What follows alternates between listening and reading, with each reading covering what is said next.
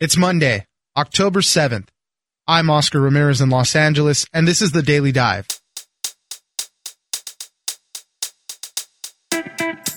A second whistleblower has now come forward and spoken to the intelligence community inspector general about information that backs up the original whistleblower complaint about the president's dealing with Ukraine.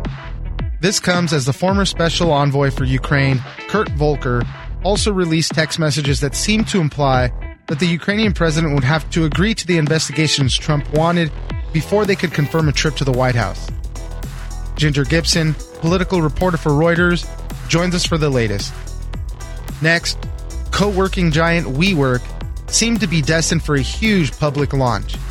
The office space startup was valued at $47 billion before it filed for its IPO, and then in just about six weeks, it all came crashing down. Once Adam Neumann, the founder of WeWork, filed its registration for the IPO, and people got a look at the internal workings of the company, a ton of conflicts of interest and mismanagement was discovered. Then came news that Neumann frequently smoked marijuana and drank shots of tequila at work. It changed how investors and his employees saw him and led to his ouster as CEO. Dakin Campbell, senior finance correspondent at Business Insider, joins us for the fall of WeWork. It's news without the noise. Let's dive in. George, you, you really think he was serious about thinking that China's going to investigate uh, the Biden family? He I said mean, it right there in public. I think I think I think he's getting, as I think Senator Rubio said a couple days ago, I think he's getting the press all spun up about this. Joining us now is Ginger Gibson, political reporter for Reuters. Thanks for joining us, Ginger. Thanks for having me. This uh, story between the president and Ukraine and the whistleblower complaint keeps on going, and the impeachment talk. It's the never-ending story right now. The latest that we have is that there is now a second whistleblower that has spoken to the intelligence community's internal watchdog. Basically, that person has information that backs up the original whistleblower complaint. What do we know about this, Ginger? This is moving at a breakneck pace, especially for Washington, where things tend to move very slowly. But we did learn over the weekend that there is a second likely whistleblower, another intelligence officer who has firsthand knowledge of what happened with President Trump and that phone call with the Ukrainian president. They have spoken, as you said, to the internal investigators at the intelligence department. So the IG is responsible for investigating all claims. And when you go to the IG, that's where these whistleblower protections kick in. It's the process that the law says you have to follow in order to be protected. This second whistleblower we know now has retained the same attorney as the first whistleblower. And the attorney has said that there is some discussions that they could also talk at some point to committees in Congress who are conducting these investigations, particularly the House Intelligence Committee. President Trump has tried to paint the initial whistleblower as being partisan or having relied on secondhand knowledge, maybe because they weren't on the phone call themselves as an attempt to discredit them. A second whistleblower, someone who's independent of the first, someone who has more firsthand knowledge, may sort of undermine some of that criticism that we've heard from Trump so far. Now, one of the other things that happened last week was Kurt Volker. He was the former special envoy to Ukraine. He testified before one of the House committees. He also released some text messages from other envoys. One of the big central issues is that the president was withholding aid to Ukraine in exchange for them starting the investigations into the Bidens. And now we're getting some of these text messages that basically said they have to commit to these investigations before they'll allow the Ukrainian president to visit Washington. And so that's what we were learning from some of these text messages. Volker testified in a closed session with the House Intelligence Committee, so we don't know exactly what he said. But these text messages were really illuminating. If you read them, you can see he is talking to other diplomats from the region who are American uh, diplomats, and he really is saying, you know, the administration is wants the Ukrainians to commit to these investigations. There's a point in one of the text messages where someone else says, "Well, well, the president said no quid pro quo." So we just remember that the president said that, and then there's another point where someone says, maybe we shouldn't be talking about this over text message. Those are exactly the kind of text messages that no one wants to read if they're trying to defend the actions. And, and Volker really sort of brought some credence, it appeared, to the whistleblower by releasing those. Volker himself even said, though, I didn't really think of anything at the time about withholding the financial aid. He said, I just thought it was may- maybe part of his general hate for giving out foreign aid, things like that, not a tool to hold it over them to investigate the Democrats. But there was parts where they were going over like a, a statement that the Ukrainians would make saying, oh, we're going to go after Burisma and look into the 2016 election. And there was a conversation between Volker and uh, Giuliani basically saying, the wording needs to be a little stronger with this. That's right. And and we've got two different things going on here. We've got the press to have the Ukrainians investigate Biden, particularly Hunter Biden, Joe Biden's son, and a second thing, which is to have them investigate the 2016 election. And this is really um, conspiracy theory that no one has provided any evidence, but an assertion that's sort of grown up on the internet that the secret server that had to do with Hillary Clinton and her emails and some hacking was being housed in the Ukraine. And they wanted the Ukrainians to sort of help revive that controversy and that they would investigate this server in the 2016 election. Again, based on no actual evidence, there's never been any evidence, aside from some internet conspiracies, that this was something that could have happened worth investigating. I, I have to end again asking about Joe Biden and how he is doing. There was a report in the New York Times basically saying that a lot of his top donors were getting together. He's fallen behind in fundraising totals, behind Elizabeth Warren and others. How is his campaign holding up? He has had some trouble over the last quarters. So uh, we saw his fundraising totals, as you said, dip. We had already seen Elizabeth Warren gaining ground on him as this sort of controversy exploded onto the forefront. But he's really trying to make the best of it to turn this into a rallying cry for his supporters. He has told those who are backing his campaign that he will fight. Uh, we see Biden maybe getting a little bit of a second win. Big question will be can he turn it into donations and to support in the polls?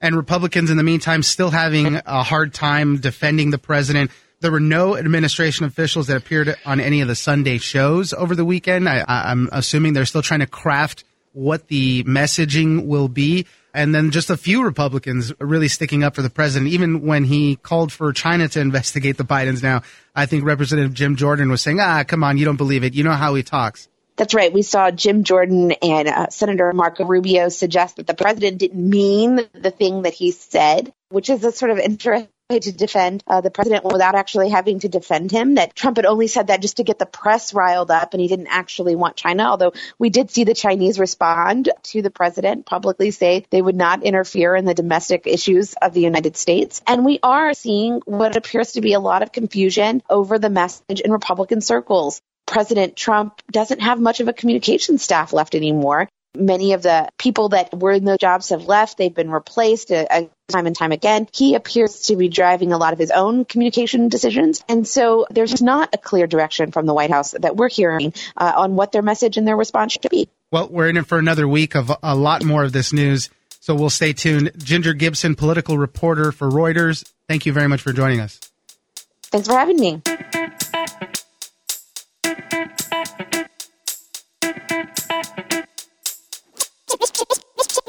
They looked at the business fundamentals and they're not good. WeWork lost something like $2 billion or $1.9 billion in 2018 on revenue of $1.8 billion. So they were basically spending $2 for every $1 that they were getting in. Joining us now is Dakin Campbell, senior finance correspondent at Business Insider. Thanks for joining us, Dakin. My pleasure. Thanks for having me. We're going to be talking about this startup WeWork and just how amazingly on track it seemed as a company. They were going to file for their initial public offering. They had a super high valuation of $47 billion.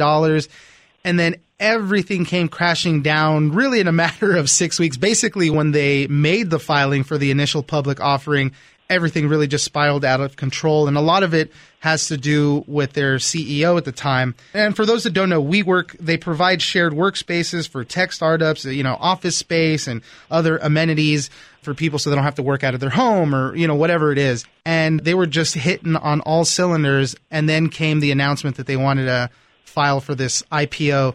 Dakin, help us through this. What happened to this company that showed so much promise at the beginning? So this was one of the most highly anticipated IPOs of the year. People were very much looking forward to seeing the S1, which is the IPO filing, and really getting a chance to dig into WeWork's business model.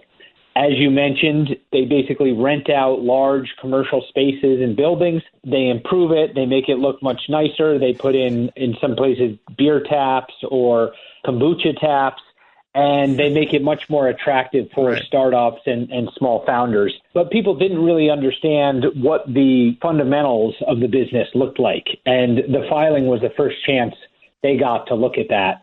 and they did not like what they found.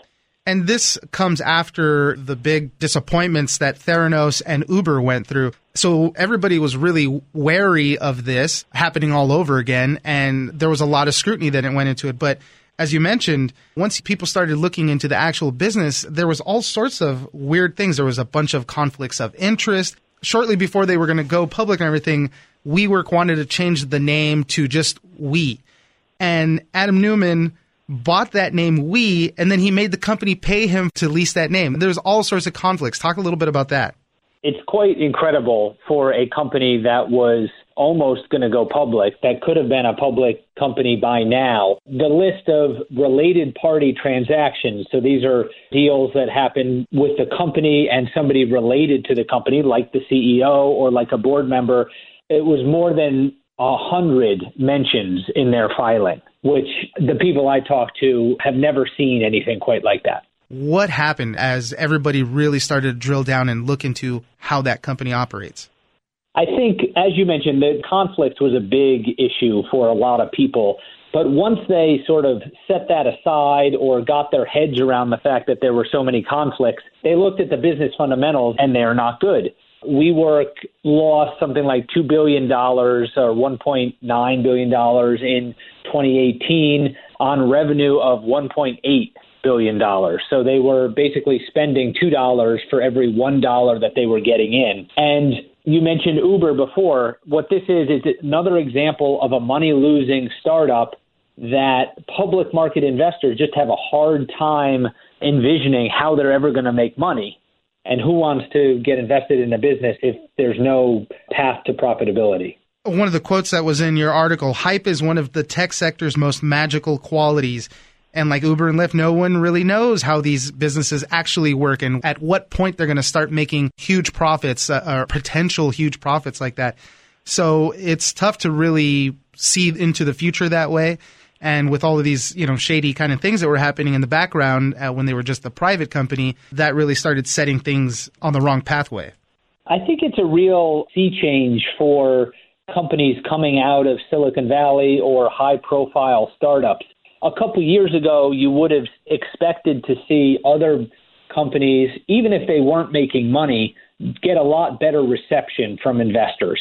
And there's something about the last few years, or sorry, the last few months particularly with the way Uber and its competitor Lyft have traded in the public markets, that people just don't have the patience anymore for money losing companies. Both Lyft and Uber are down at least 30% from where they sold shares in their own IPO. So that's sort of been a wake up call for investors to take a harder look or to train some more scrutiny on the next money losing company that was going to come to market. In this case, it was WeWork.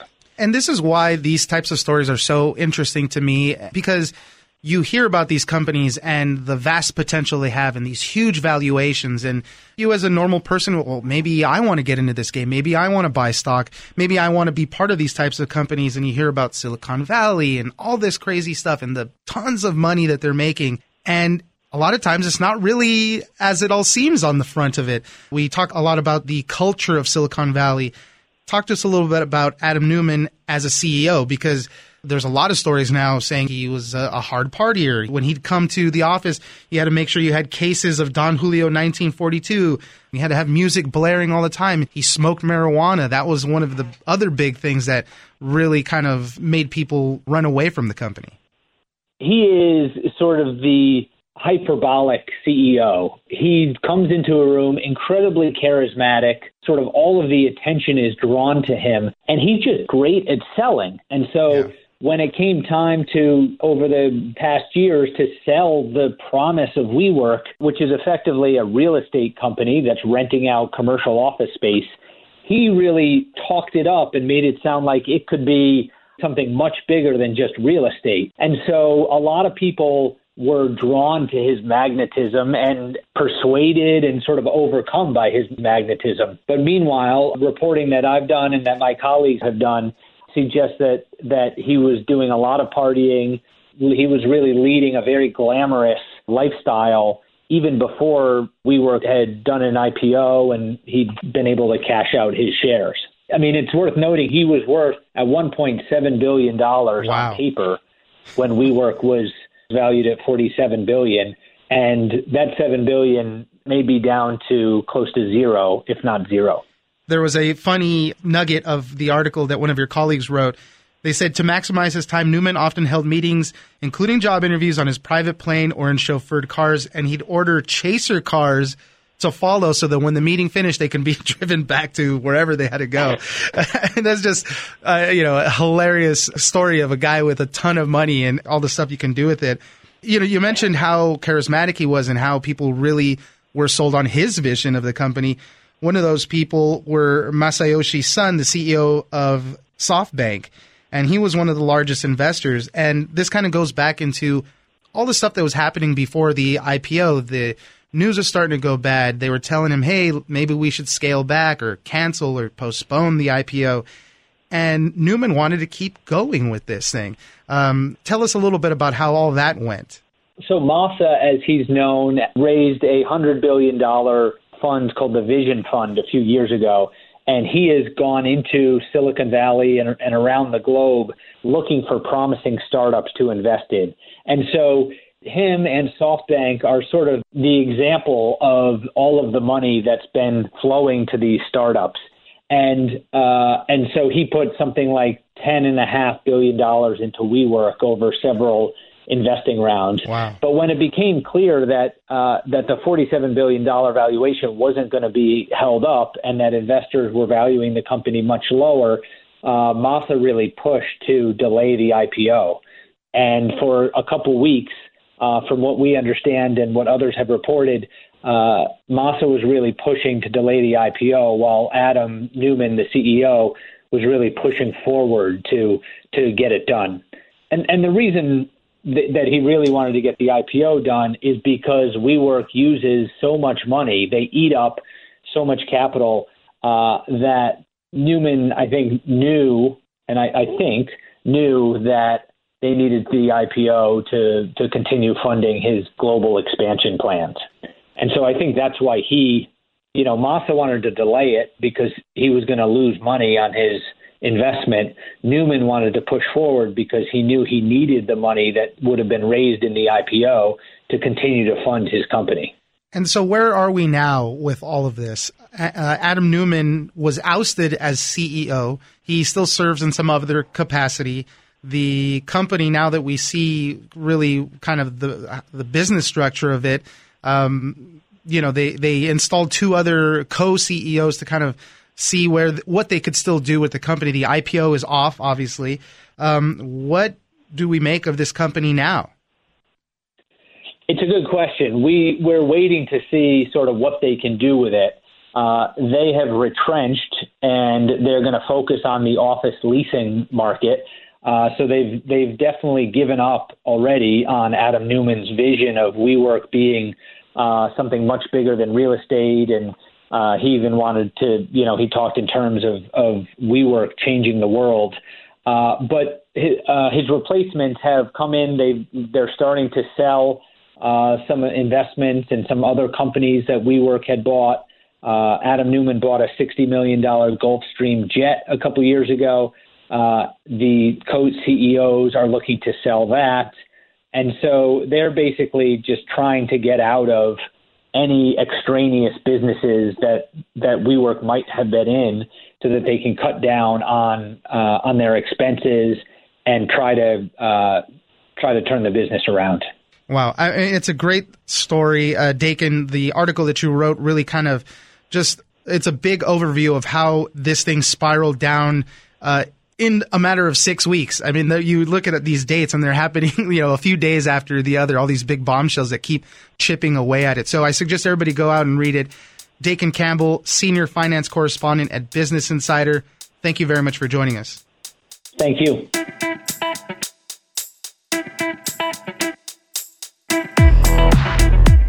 That's it for today. Join us on social media at Daily Dive Pod on Twitter and Daily Dive Podcast on Facebook. Leave us a comment, give us a rating, and tell us the stories that you're interested in.